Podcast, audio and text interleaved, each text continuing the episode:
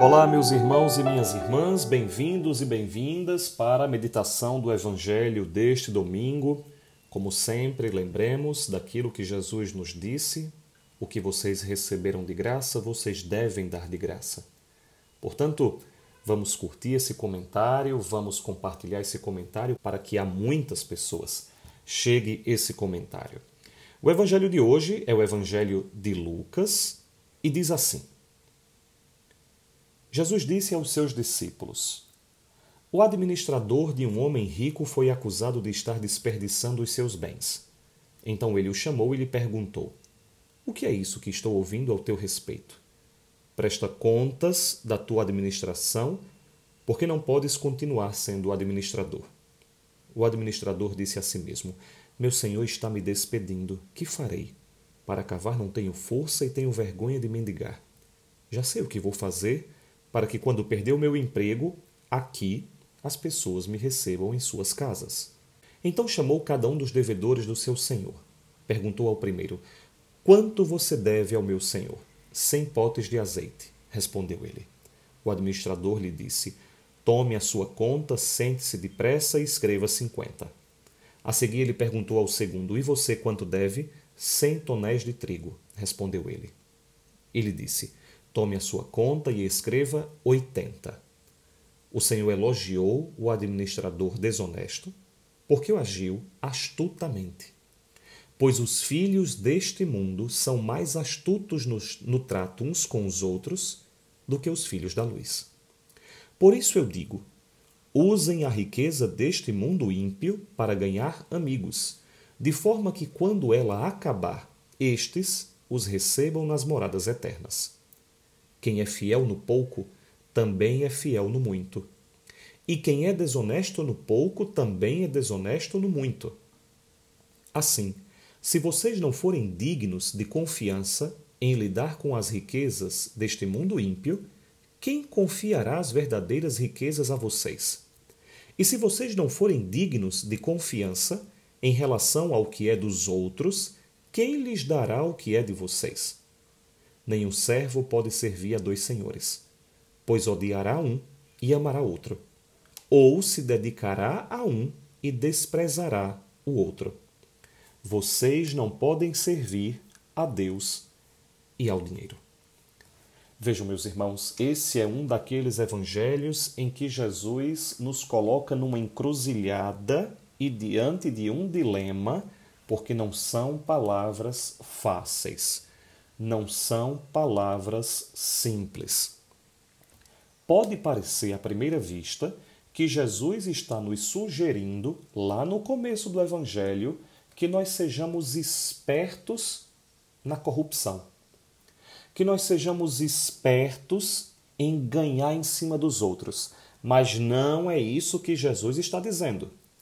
O que Jesus está mostrando é que nos negócios desta terra, nos negócios deste mundo, nós somos capazes de encontrar saídas astutas.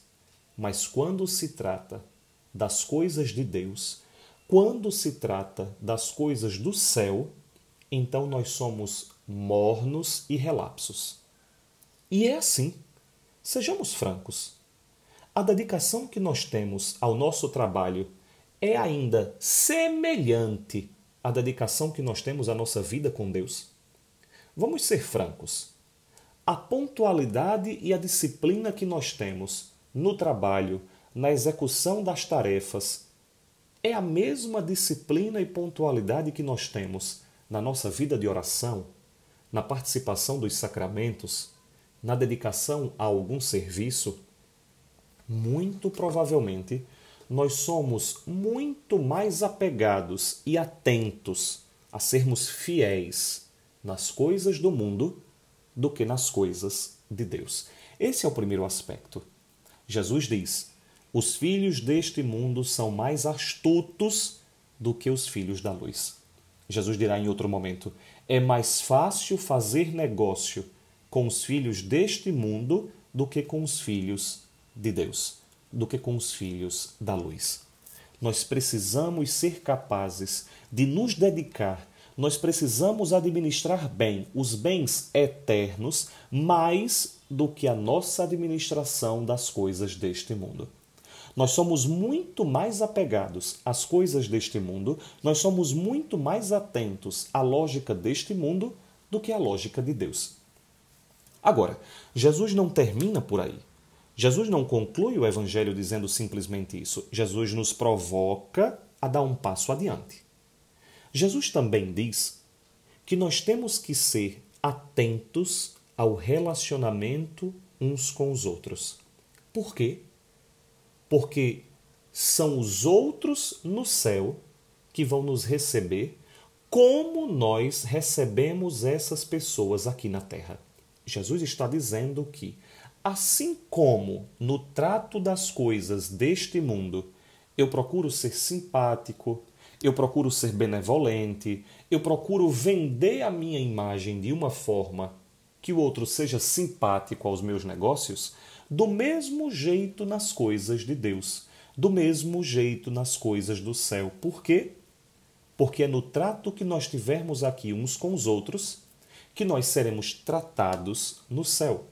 Jesus está fazendo o tempo inteiro nesse evangelho uma série de analogias para nós compreendermos como nós entendemos com muita clareza os gingados, os movimentos que nós fazemos neste mundo, mas nós não fazemos esses movimentos em função das coisas de Deus. E Jesus vai adiante. Nós temos que ser fiéis nas pequenas coisas, porque quanto mais nós formos fiéis nas pequenas coisas, mais Deus vai nos dar as coisas grandes.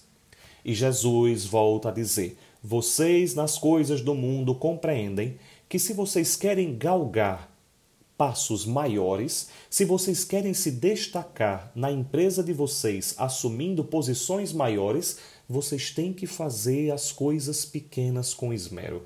Vocês têm que chamar atenção nas pequenas coisas miúdas do dia a dia. Da mesma forma nas coisas de Deus. Se nós queremos ser promovidos ao céu, se nós queremos receber os bens eternos, nós temos que ser fiéis nas pequenas coisas nós temos que administrar as coisas de Deus com mais, ou pelo menos com tanta esperteza, como nós nos relacionamos com as coisas desta terra.